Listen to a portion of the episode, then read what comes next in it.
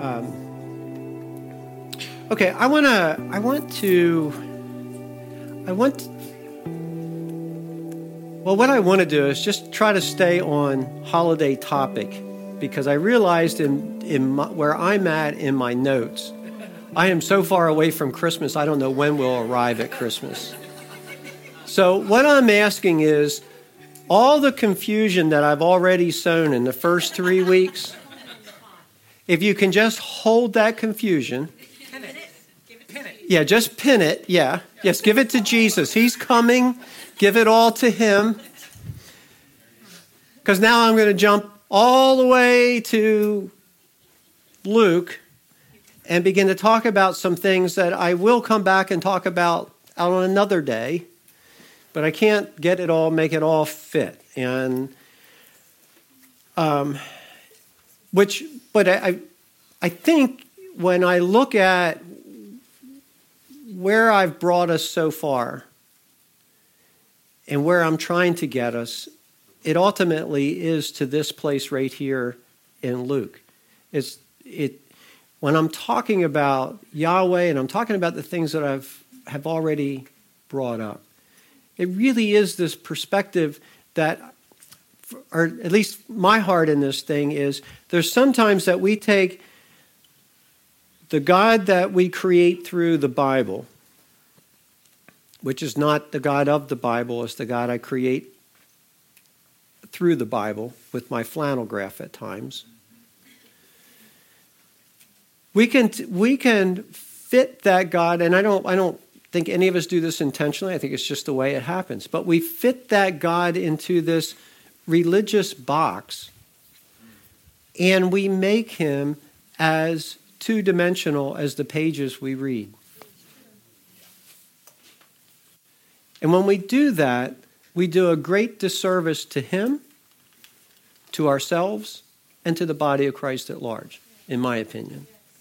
Because he's not two-dimensional.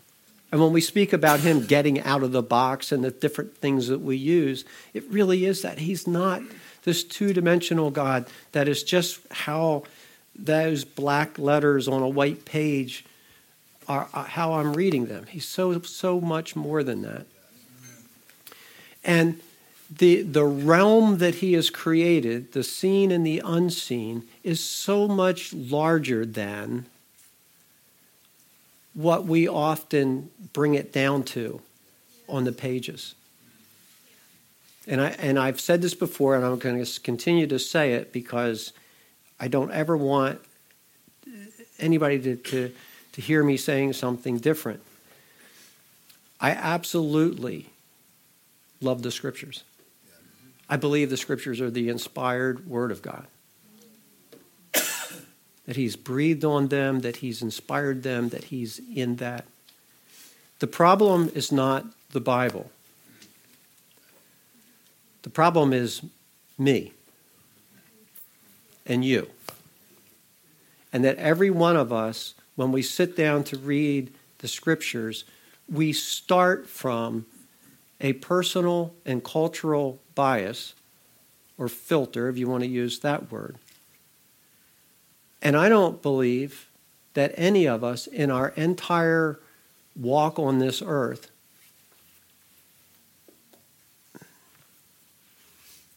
I just think we're always going to have to deal with the filters. And I think the sooner I can own my filter, the sooner I can begin to see more.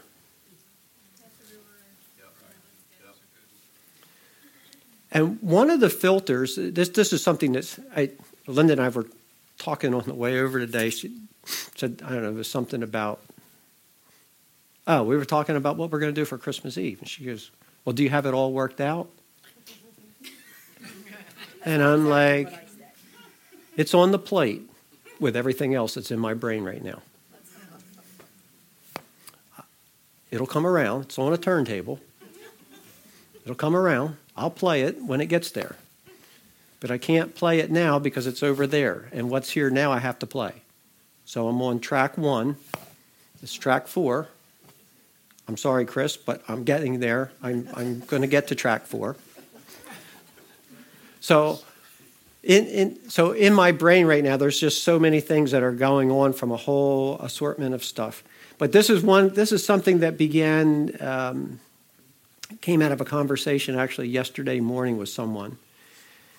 Um, one of the one of the cultural problems that we have in the Western church, and especially in the American church, and I, I this is one of the reasons why I enjoy traveling to entirely different countries, because it they don't think like we think. And sometimes the translation of the Bible that Robert has written collides with the translation of the Bible that Jonas in Haiti has written, or Lennox in Kenya has written, or even Darrell in England has written, although we're, we're, we're all pretty much still tainted by the same thing, but even his is different. And this is one of the things that I feel that's imp- we're going to have to deal with, and we're going to deal with it in the weeks ahead too. But one of the cultural filters that we have, especially in America, that from my perspective makes it difficult to hear what the scriptures are saying at times, is that I read the scriptures from an individualistic point of view. It's about me. Jesus came to save me. Jesus came to fill me with the Holy Spirit.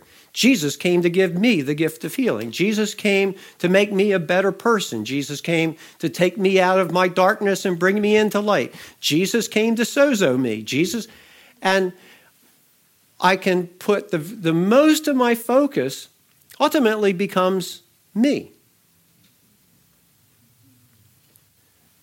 Are you saying that there is no focus on the me? No, I'm not saying that. I'm just saying that from my perspective, what I think the Bible is saying to us is, I am not the center of the universe. I'm not the center of all that God's doing. I'm not the center of, of everything that He's releasing. I am a part of the whole. I'm not the whole. I am a part of the body of Christ. I am not the body of Christ. And so if I'm going to start hearing what, what is the gospel message, the gospel message, even though it gives an invitation for me to be born again, it gives an invitation for me to know Christ the Messiah, the door that was spoken of earlier. Once I step in the door, it ceases to be about me only, and now starts to be about us. And the fact that if it's about us, there are things, if I'm loving, there are things that I will do or not do because it's at the benefit of the us, even though it may not to be to the benefit of the me. All of us that have managed to stay married for more than two weeks have learned that principle. It's a life principle. It's a good principle. Amen. If you haven't fallen upon the rock, the rock will fall upon you. Learn the principle.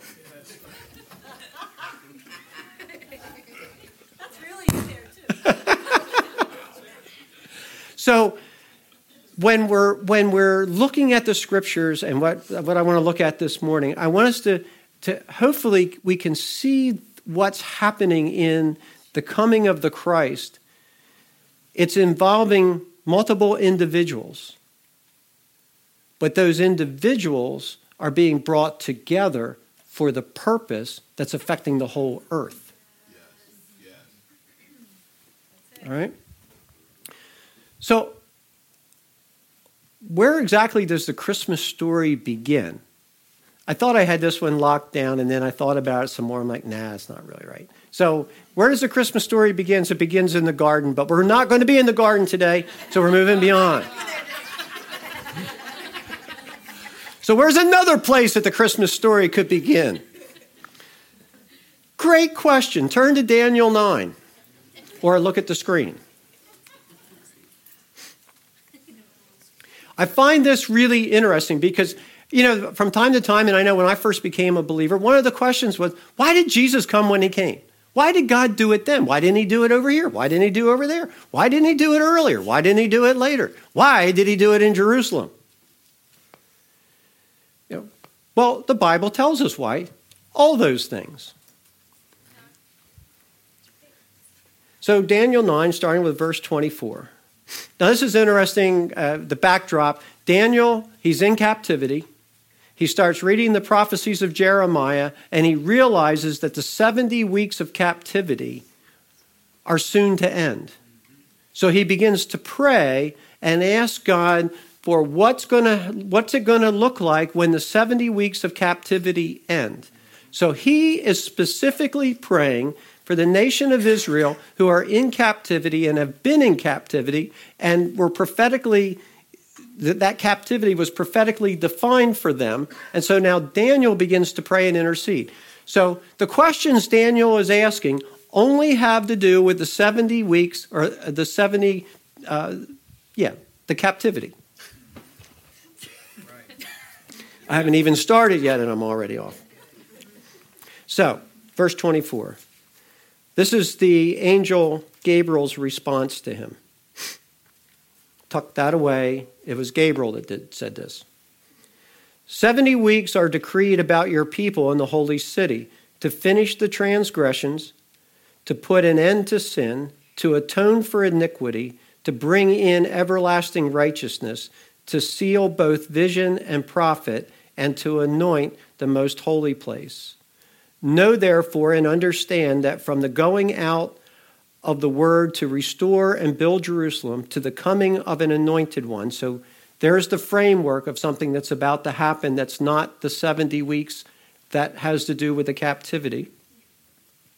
Know, therefore, and understand that from the going out of the word to restore and build Jerusalem to the coming of the anointed one, a prince, there shall be seven weeks.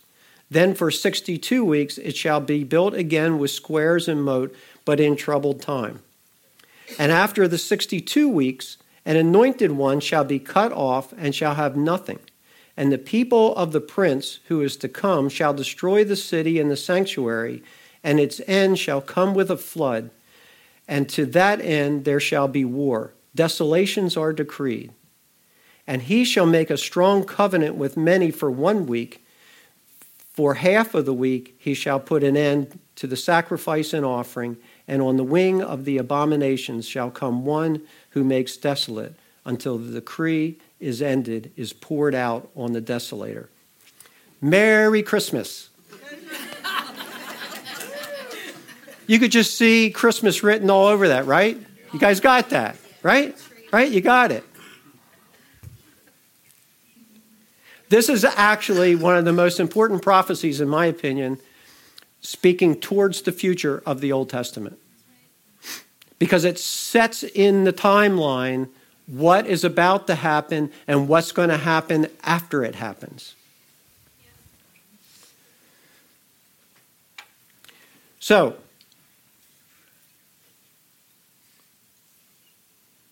first, Daniel starts praying, and so now the, the angel Gabriel shows up and begins to give him this prophetic word. When we move up to Luke, which we will in a bit, Gabriel is there again. Gabriel seems to be the what I think most terms would call an archangel, and Gabriel is the one that seems to be the one that has the responsibility of being the messenger from heaven to bring about prophetic words that are messianic in nature. So he was the angel that was assigned to declaring the Messiah. Yeah. So he declares it to Daniel, but then we'll, when we jump ahead in a few minutes to Luke, he's back on the scene again, which is important because we're talking about timelines.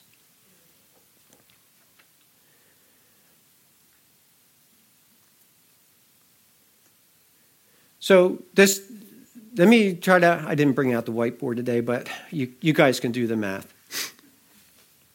So in Leviticus chapter twenty-five, verse eight, which did I pull that one up? I don't think I pulled that one up. No, I didn't. You can turn to it if you want. But in Leviticus twenty-five eight, there the Jews, the way they set up their calendar, their sabbatical years. And so the way it's laid out, the years are divided into weeks of years. And that's important for this prophecy because each week contains seventy years. Or seven years, not seventy. Each week contains seven years. So the seventy weeks that are spoken of by Gabriel are four hundred ninety years in time. And when we look at when Daniel received this and when Jesus comes, it's within that four hundred ninety years. So, so Daniel was receiving not what was going to happen when the Jews came out of their seventy years of captivity in Babylon. It's interesting, Gabriel doesn't even answer that prayer, doesn't even talk about that prayer. He just says, there's something beyond that. And this is what's beyond that. And so then he starts to unfold. There's going to be four hundred ninety years. Why is that really important? Who really cares? Because when we start talking about the coming of Jesus, Jerusalem was in anticipation of the coming of Messiah. They knew these prophecies. They were waiting for this. This, the, this whole thing, it wasn't like somehow God went, I got this secret, I'm not going to tell anybody, I'm just going to spring them on them. Before they even know it, bam, there's a baby. And then I'll just go do what I'm going to do. No, God doesn't do that. When you, that's the thing that for me that's so rich in the scriptures, is that God openly talks about what he's going to do. We just openly ignore it. And then we blame him because, well, I wish I had known. Well, if four hundred ninety years ago, I had a conversation. The guy even wrote it down. And your leaders and priests have been reading it to the present day. So the problem was not me not communicating.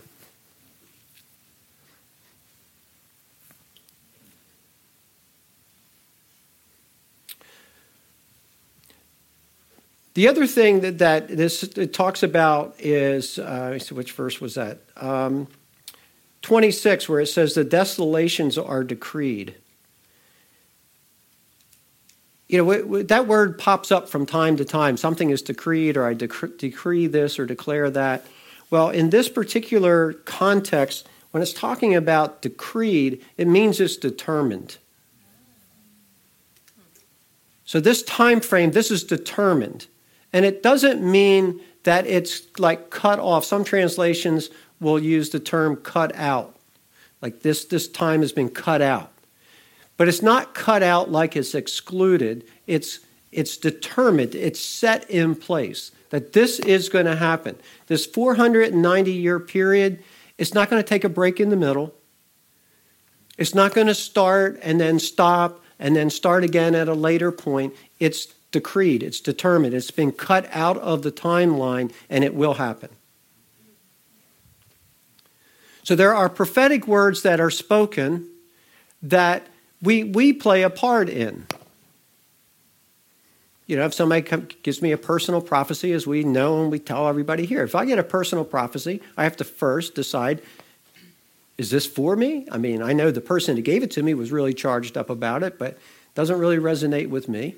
If it does resonate with me, and if the Lord says, I'm going to do this and this and this, then it doesn't give me the ability or the, the freedom or whatever to go sit on my front porch and go, well, if it's of the Lord, it's just going to happen. Well, it, if you sit in that rocking chair long enough, it ain't going to happen. And we'll bury you and the chair. And we'll talk about the prophetic word that was spoken of you thirty years ago that would have been awesome if you just got off your butt and started to do something. But don't worry, it's your funeral, so we'll make it nice. We won't be offensive.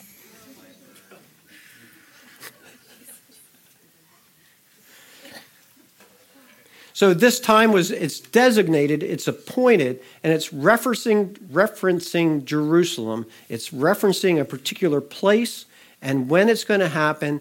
and that you're going to know when the time is up. So the Jews in Jerusalem at the time, around the time of Jesus' birth, were in anticipation of this.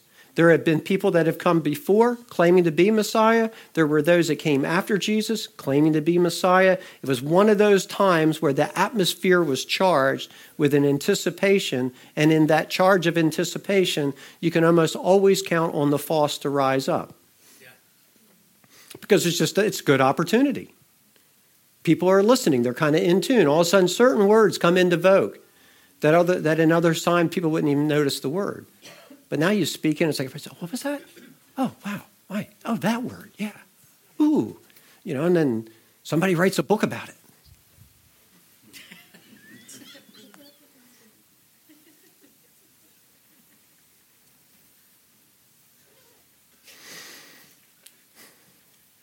So let's let's look at Daniel twenty-four. Now, I took this from Adams Clark, which I really like Adams Clark. He's a commentator. Um, wrote a long time ago, but I just really like his commentary uh, on a lot of things, and so I felt it was just as easy to cut and paste than to work through any changing it up at all. So it says in, we'll go back and read twenty, verse twenty-four, seventy weeks are decreed about your people in your holy city to finish the transgression, to put an end to sin, to atone for iniquity, to bring in everlasting righteousness, to seal both vision and prophet, and to anoint the holy place. All those things are going to happen at the with the coming of Messiah. That's what he's doing, right? So again, Gabriel tells Daniel, look, when this happens, this is what's going to happen. This is why it's happening, all right? So now we move up to with Adams Clark. So the first is to finish the transgression, or in the Hebrew, to, to finish means to restrain, to restrain this, the transgression. So as the as that is as the gospel is brought forth, what is happening? There is a restraining of the transgression. How how does the transgression get restrained? Because the gospel begins to bring the liberation that has held people in bondage. So all of a sudden, those of us, all of us, that are caught in transgression, that can't get out of transgression, the, the gospel brings a restraintment to that. It, it restrains it in one way because it brings me an awareness. Paul said, when I saw coveting, I coveted it all the more. And then he, in verse uh, Romans seven, where he walks us through, well, what happens? I became aware of a transgression, and now the power of the gospel takes me from the transgression to a place where the transgression is restrained. So Paul takes us through Romans seven, brings us out into Romans eight, where he says, lays out for us, how do you get out of this mess that you're in? This is how you get out of it. This is how it comes forth. So the first thing that it does, it brings a restraining to the transgression. The second, to make an end to sins. And in the Hebrew, I find this really interesting. It's not talking about an end to sins like somehow I can't sin. That once Messiah comes, I no longer have the, have the capacity to sin. What it's talking about in the Hebrew is to make an end to the sin offerings. Can I still sin? Absolutely. What's the difference then? Sin no longer requires an offering. It only requires repentance. I'm free from this system that says this sin requires this to be sacrificed, that to be sacrificed, these various things. No, it's bringing an end to the, the sin offerings, which, again, if we read through the New Testament, what does it talk about? That my conscience, when I am caught in the, the place of sin offering, my conscience is always filled with my own sin. Because I'm in this place, I'm always having to have this offering, and I see myself caught in this place that I can't get out of.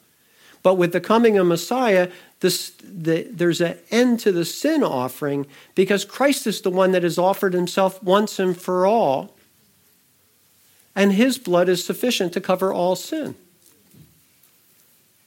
So again, that doesn't mean that I'm now incapable of sin. It means that when I do, I can quickly move through repentance and be restored back into right relationship. I'm not alienated out.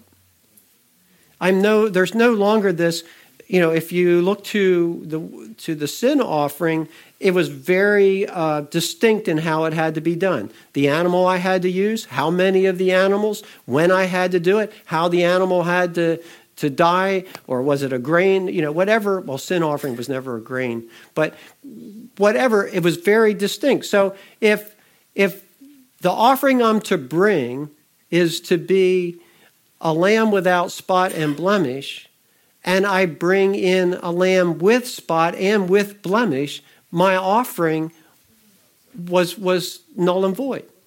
So nothing was covered. The good news of the gospel is, in Jesus Christ, there isn't any such system as that anymore. We, every one of us in this room, have come to places where our repentance might not have risen to the level that we, or someone else, might have thought it should have risen to. Well, it wasn't about me doing a specific thing. It was now it's shifted from the animal that's going to be sacrificed for my sin. It's now shifted to my heart. So if my heart is broken, if my heart is contrite, that's actually sufficient. That is the offering. That is it. So it's it, the gospel has shifted the perspective. The perspective once was, this is what I have to do to get there. The, the perspective of the New Testament, of the New Covenant is, I'm already there in Christ, and nothing can separate me from that. And so now my heart can respond to him, and I can move out of any time I transgress or I commit a sin, I can move out of that. I'm no longer locked into it. And as we we say here on a regular basis, I think, repentance is the best friend we have, because I can quick, I can become aware that that I shouldn't have said that. That was the wrong thing. And as soon as I become aware of it, I can move right back into right relationship through repentance.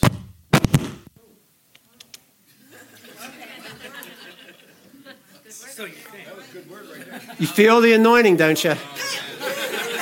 Yeah.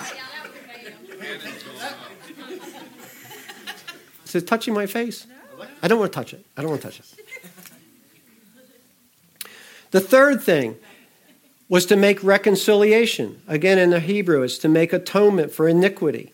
Again, Jesus did that. This is the work of the cross. This is the work of Messiah. He did the. He made atonement.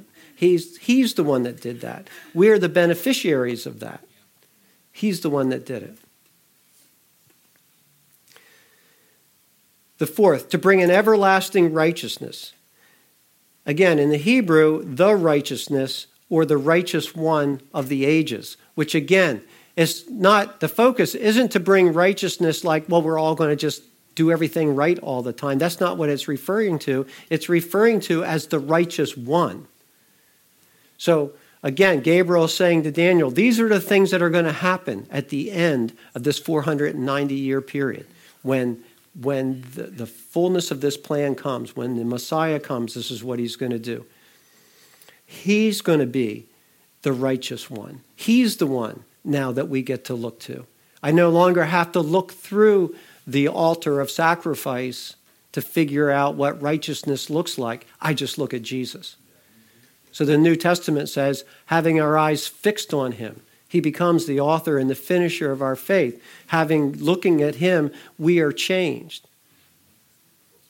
So now he's the righteous one. He's the one that I get to look at. He's the one that becomes the example that I move towards. And I can move towards it in confidence because I realize that the work of the Holy Spirit, again, I no longer go to temple, which is over there, and do the things I have to do because I can't even go in the temple unless I've done certain things. Now, New Covenant, I've become the temple. And so now the righteous one lives in me and is conforming me to his image. I'm being transformed.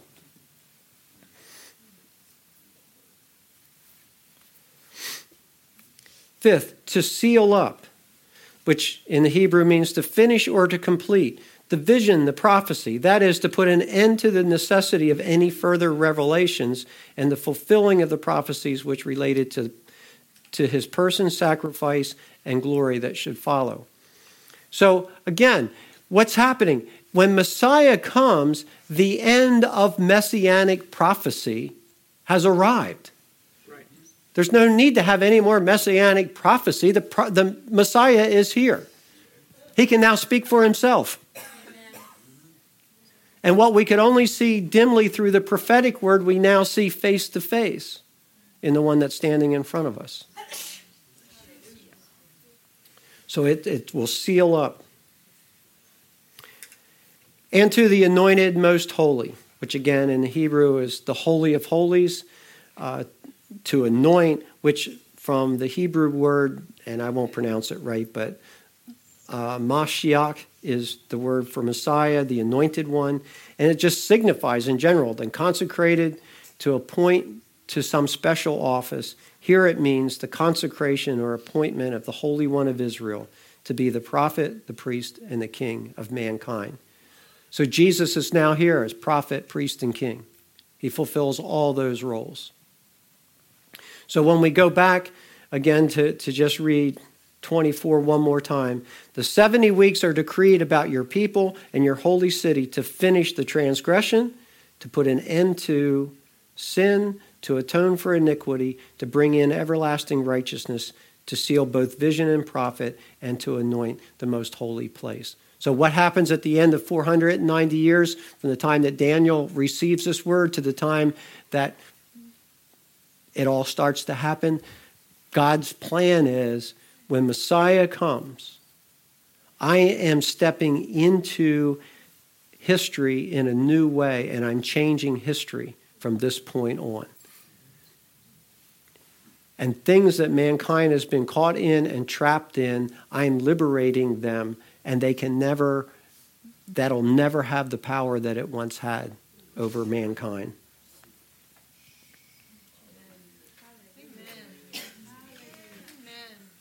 So now let's turn over to Luke chapter one.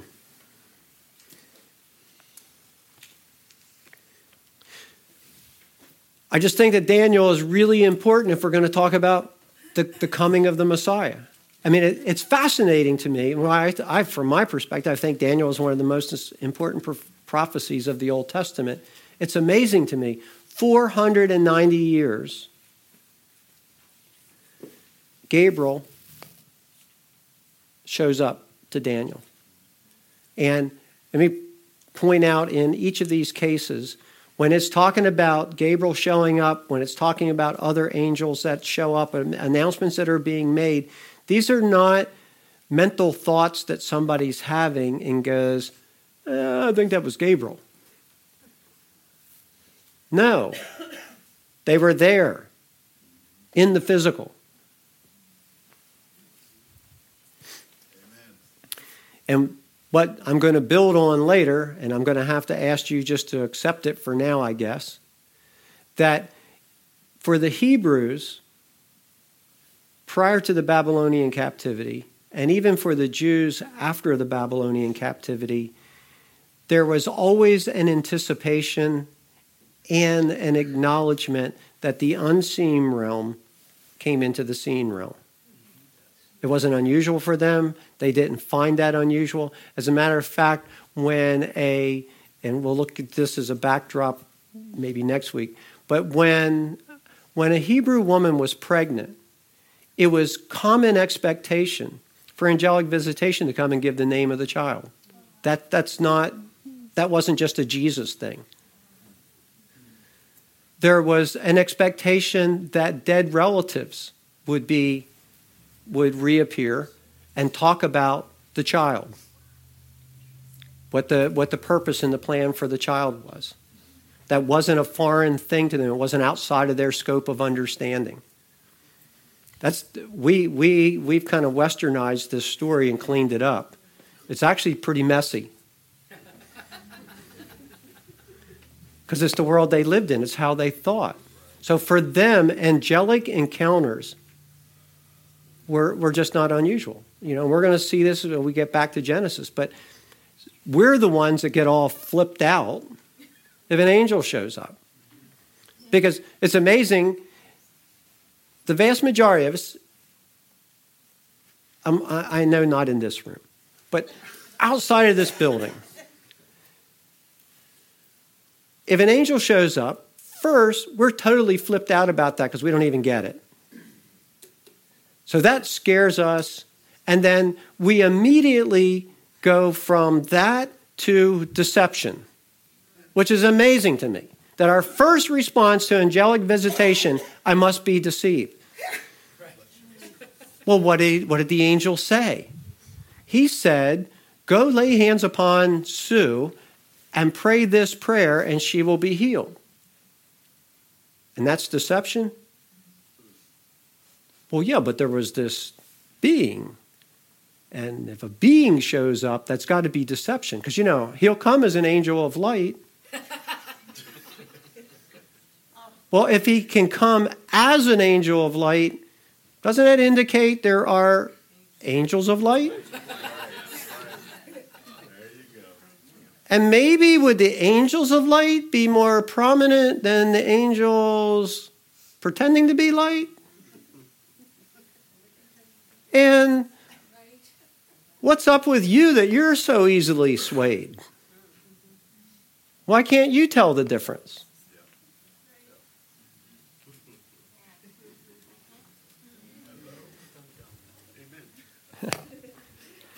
The Hebrews, the whole idea of deception didn't even enter into their thinking.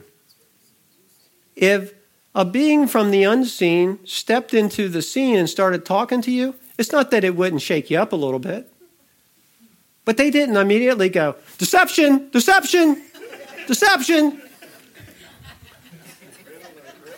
Yeah, they went, oh, and the angel, don't be afraid, okay. I'm all ears.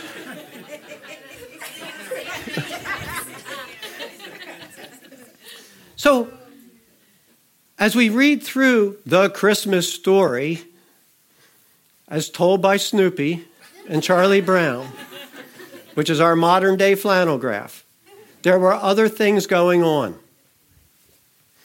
Luke one, verse five. And in the days of Herod, king of Judea, there was a priest named Zechariah of the division of Abijah. And he had a wife from the daughters of Aaron, and her name was Elizabeth. And they were both righteous before God, walking blamelessly in all the commandments and statutes of the Lord. But they had no child because Elizabeth was barren, and both were advanced in years. Now, while he was serving as priest before God, when his division was on duty, according to the custom of the priesthood, he was chosen by lot to enter the temple of the Lord and burn incense. And the whole multitude of the people were praying outside at the hour of incense. And there appeared to him an angel of the Lord standing on the right side of the altar of incense. And Zechariah was troubled when he saw him, and fear fell upon him. But the angel said to him, do not be afraid, Zechariah, for your prayer has been heard, and your wife Elizabeth will bear you a son, and you shall call his name John. And you will have joy and gladness, and many will rejoice at his birth. For he will be great before the Lord.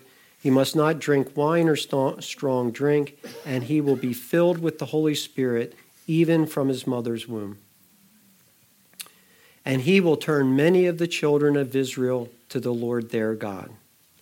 And he will go before him in the spirit and the power of Elijah to turn the hearts of the fathers to the children and the disobedient to the wisdom of the just, and to make ready for the Lord a people prepared.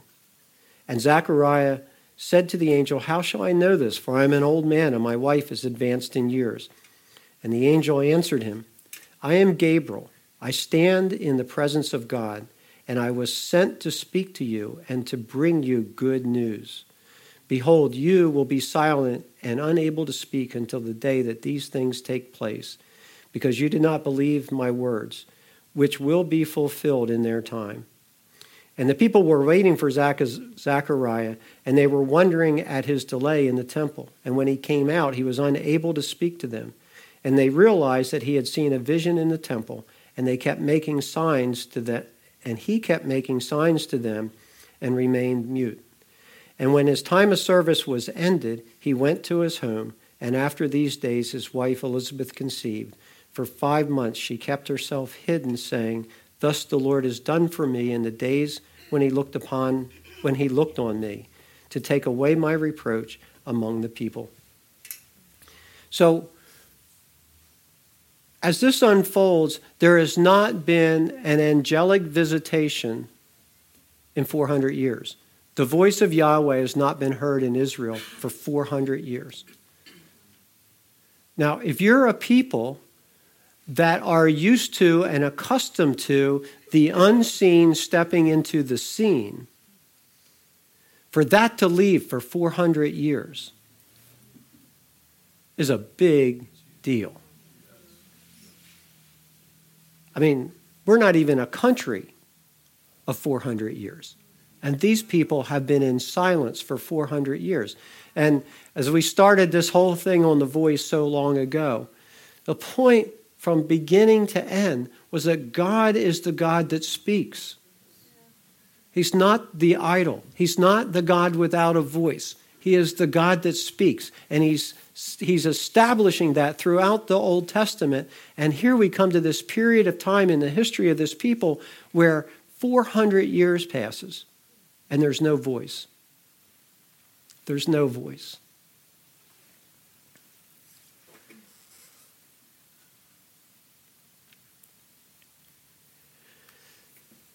So he goes in to do his priestly service, and when he walks in, it says that he sees a man standing in the Holy of Holies, in the place. Now, he doesn't know that it's Gabriel yet. We don't. He, Gabriel identifies himself later, but Zechariah knows this is a man, but he also knows it's a spirit man, not just a man that snuck in under the under the, the door somewhere. So he's aware that this is a, a visitation.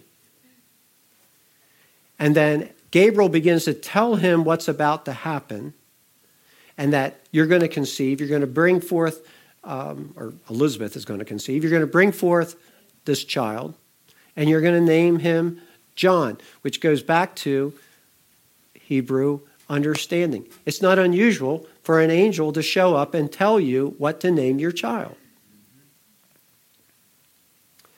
So, again, what's happening? The things that have happened, the things that they would have been accustomed to have happen. Except the problem was, and I don't want to, I'm not going to go in this direction today just for time, but it's fascinating to me that now you have Zechariah having the same conversation that Abraham had many years earlier. I'm a little old for all this. And the angel's like, don't worry about it. She's going to conceive. All right, just saying, I'm a little old for all this. Don't worry. We've got it.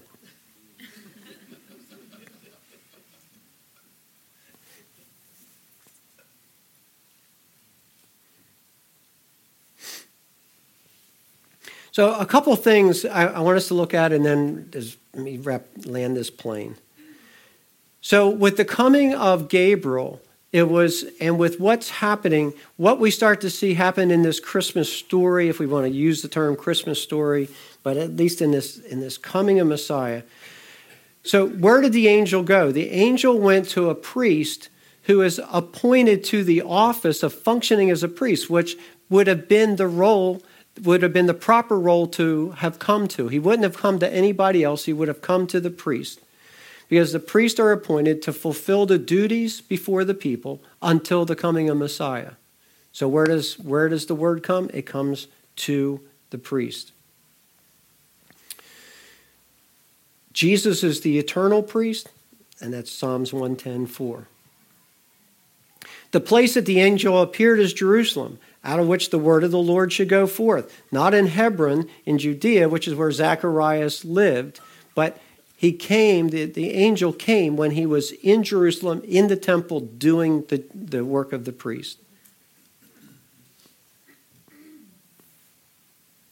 Again, the place where, where he was when the angel appeared, he was in the temple, which is the place where God was to be sought. It was the place of his residence. It was the, the type of the human, uh, it was a type of the human nature of Jesus. So it happened in the temple. It didn't happen on the way to the temple, but he was in the temple. It was important that it happened there. The time in which it was done is the solemn hour of public prayer. God has always promised to be present with those who call upon him when the people and the priests go hand in hand, heart with heart, to the house of the Lord. The angel of his presence shall surely accompany them, and God shall appear before them. That was, that was that's a Jewish saying. That's what they expected. When we go heart to heart to the temple, that's where God is, and he will meet us there. There was always this expectation, God will meet us there. So this was the hour of prayer. He wasn't in preparing, Zechariah wasn't preparing for the hour of prayer. He hadn't finished the hour of prayer. He wasn't doing something else that were part of his priestly duties. He was before the altar interceding for the nation. So he was, he was at that point the earthly representative of the intercession that Jesus the Messiah continually offers. So he met him there. And again, that was an expectation of the Jews.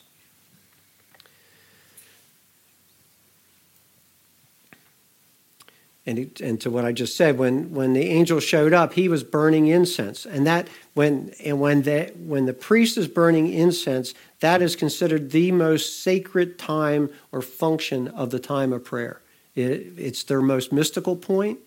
It's the most sacred point when they're burning the incense. That's just part of just Jewish culture. So that's where Zechariah was. And fi- finally, um, you know, he comes out because he questions the angel, which I, I think I've said this before, but it kind of strikes me as maybe I'm playing with words a little bit. So Gabriel shows up. He has this discussion with Zechariah, and tells him, look, this is this is what's going to happen. This is what you're going to do. You're going to your wife's going to conceive. You're going to need the child John. He's he's going to be the the one that comes in the power of Elijah. He's going to restore the hearts of the fathers back to the sons, the children back to the fathers. Gabriel lays all this out. Zechariah knows he's from the unseen realm. And when it's all done, Zach goes, I don't know, man. How's this going to happen? And I just think, like we read through that word, it's it just, you know, and Gabriel goes, well, I mean, I'm the angel that stands before God. I mean, I think like when Zach asked that question, I think Gabriel was like, dude, I'm the one that stands before God, and I'm standing before you now? What? So, in case you missed the whole thing, you're not going to talk until your son is born. Got it?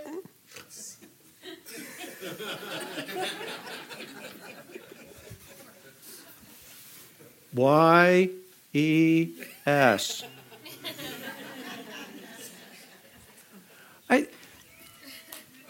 so now for nine plus months, because he, he had to finish his, he didn't run right home. Uh, he had to finish up his duties at work. But for that period of time, the sign and the wonder for over Zechariah, or Zacharias, was that he can't speak. It was a sign and a wonder. I mean, and all of the all of the town, all of Jerusalem knew he was the priest that was on duty when the visitation came.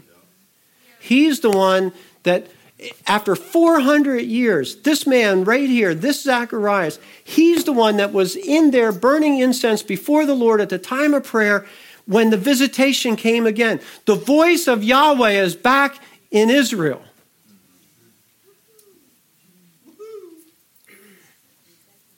and he can't speak, it's a sign and a wonder to remind them over and over and over again when they see him.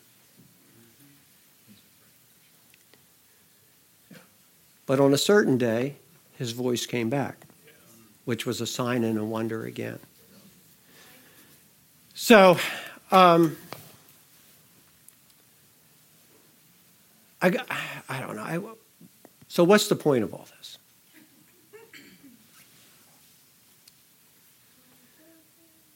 There you go. That works. So what is the point of this? I I, I want us to, to, to, if we can, to get this, to, to see beyond the two dimensions of the page and to see the full story that was unfolding. That God, when he comes, in his majesty, the thing when we when we are up here and like today's like today where his presence is here, we we most of the time stand in the seen realm feeling the unseen realm. And I don't think there's anything wrong with that. I think that's the way it happens. But I also think the invitation to see the unseen and to interact with the unseen is far more open than we've allowed it from the pages as we read them. He's not a two-dimensional God. He's an omnidimensional God who has this amazing ability to meet every one of us where we are, to speak something that will shift our heart when everybody else in the room goes, you know, all I heard was a noise. But what he spoke to you shifted your whole heart. And when you tell other people, man, it's amazing. Jesus just said this to me. Well, that's nice. See, well, it was more than nice. I'm still messed up from it, you know? Because he he he finds us individually. He, he he is developing us individually.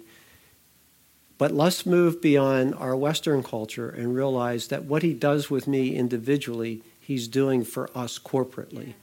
And what he's doing for you individually, he's doing for us culturally or um, community-wise. We're, we are intertwined. We, we are the body of Christ, made up of individual members, but we are the body of Christ.